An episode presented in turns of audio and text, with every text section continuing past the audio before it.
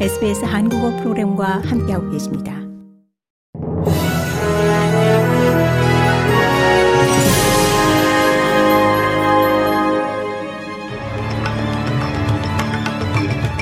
(1월 2일) 월요일 저녁에 SBS 한국어 뉴스 간추린 주요 소식입니다. 호주가 중국발 입국자를 대상으로 출국 전 코로나19 PCR 검사를 의무화합니다. 1월 5일부터 중국은 물론 홍콩, 마카오에서 출발하는 여행객은 출발 48시간 이내에 받은 코로나19 음성 결과를 출국 전 제시해야 합니다. 마크 버틀러 연방 보건장관은 적절하고 불가피한 조치라고 강변했습니다.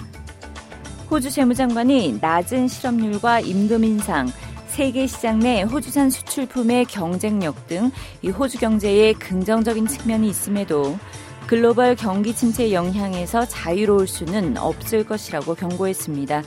이는 국제통화기금 IMF 총재가 올해는 미국과 유럽연합, 중국 등 이른바 빅3의 경기 둔화로 인해 이 세계 경제가 더욱 힘든 한 해가 될 것으로 전망한 데 대한 반응입니다. 짐 샬머스 재무장관은 특히 호주는 인상된 에너지 가격과 인플레 압력의 영향을 받을 것으로 전망했습니다. 퀸즐랜드주 골드코스트에서 오늘 오후 2시께 두 대의 헬리콥터가 공중에서 충돌하는 사고가 발생해 4명이 숨지고 3명은 위중한 상태에 빠졌습니다. 시월드 테마파크 인근에서 이륙하던 헬기와 착륙 중이던 헬기가 충돌한 후 한 헬기는 추락했고 다른 헬기는 무사히 착륙했습니다. 호주 교통안전국이 이번 사고를 조사할 예정입니다.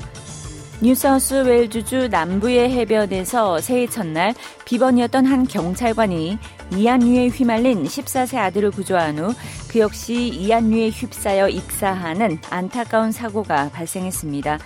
해양인명구조대가 이 남성을 해변으로 끌어올렸지만 소생시키지 못했고 끝내 현장에서 사망했습니다. 한편 멜번 북동부 알파인 지역의 한 호수에서 새해 첫날 수용 중 실종됐던 남성은 오늘 시신으로 발견됐습니다. 여름 시작 이래 호주 전역에서는 최소 23명이 익사사고로 숨져 이 물놀이에 각별한 주의가 요구됩니다. 한국이 오늘부터 중국발 모든 입국자에 대해 PCR 검사를 의무화했고 오는 5일부터는 입국 전 검사한 음성 확인서를 제출하도록 했습니다.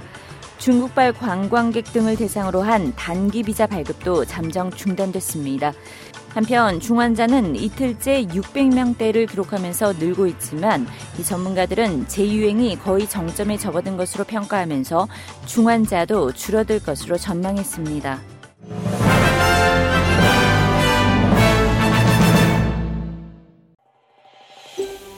더 많은 이야기가 궁금하신가요?